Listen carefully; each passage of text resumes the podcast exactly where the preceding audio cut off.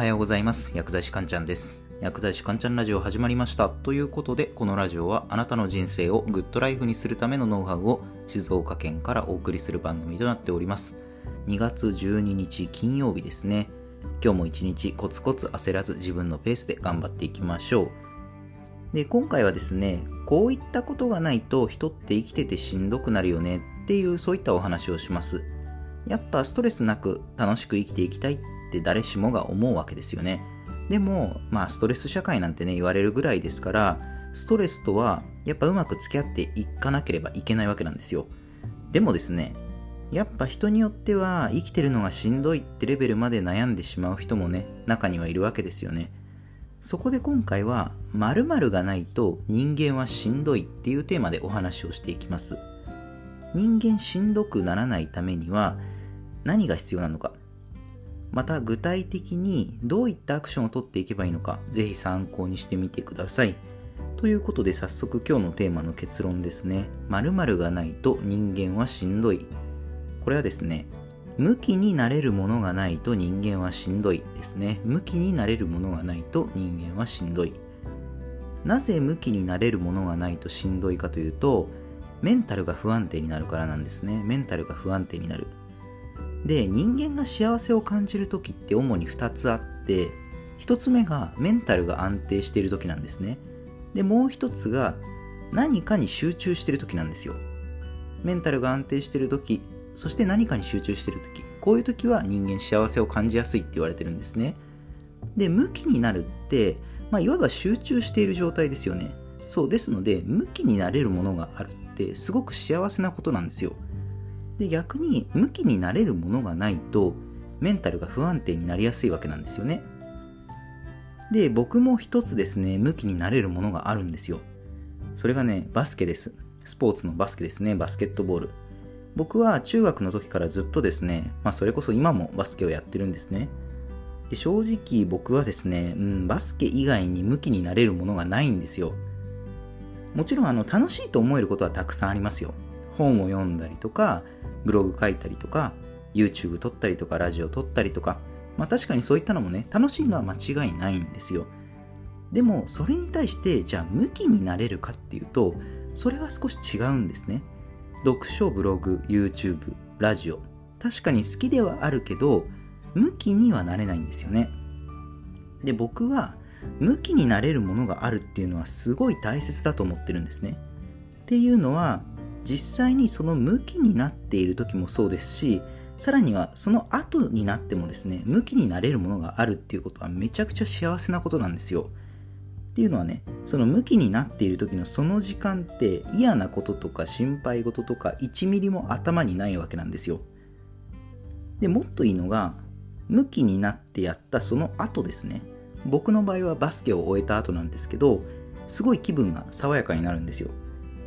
それは運動したからっていうのももちろんあるわけですけど、そのバスケやる前の段階では、あれやだな、辛いな、めんどくさいなとか、マイナスに思っていることでも、バスケやり終えた後は考え方が整理されて、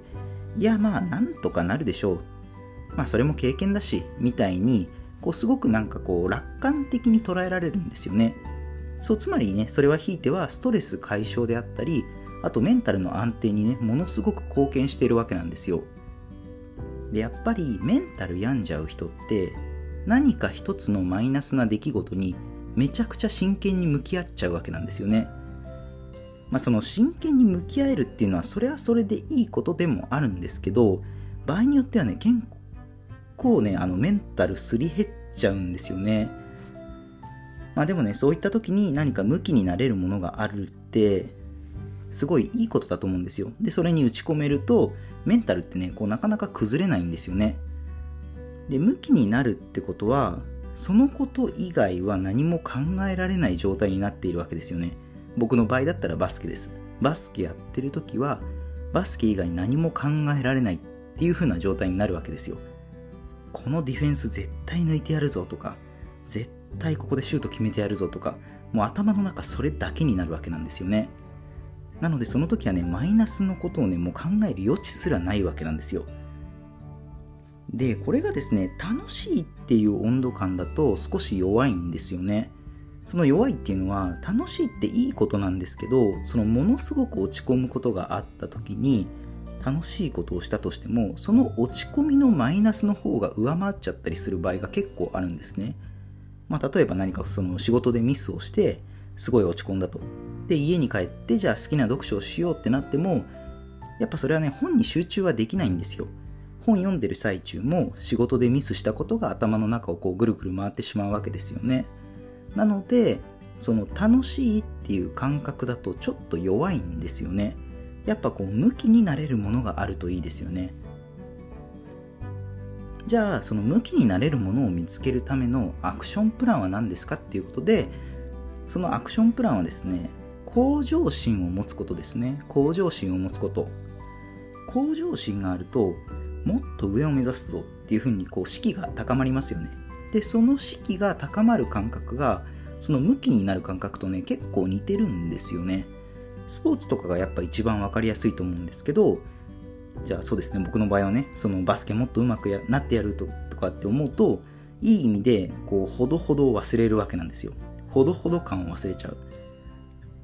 実際にね、上手くなったとしても、いやいやもっと上手くなりたい、もっと練習しよう、もっともっとみたいな風になるわけなんですよね。で、それってもはやもう向きになってますよね。そう、それはね、別にスポーツじゃなくてもいいんですよ。ブログだったら、じゃあそうですね、もっと分かりやすい文章が書けるはずだとか、もっと心に響くような文章を書いてやるぞとか、ラジオだったらもっと分かりやすく話せるはずだとか、もっとリスナーに響く言葉があるはずだみたいに、その向上心ってね、全てのことに応用が利くわけなんですよね。なのでそうやって向上心持って何かに取り組めれば、マイナスの感情に左右されることが少なくなるんじゃないのかなっていう、今日はそういったお話でした。では最後、まとめですね。今日のテーマ、〇〇がないと人間はしんどい。これは向きになれるものがないと人間はしんどいですね。じゃあ向きになれるものを見つけるための具体的アクションプランは、向上心を持つこと、向上心を持つことですね。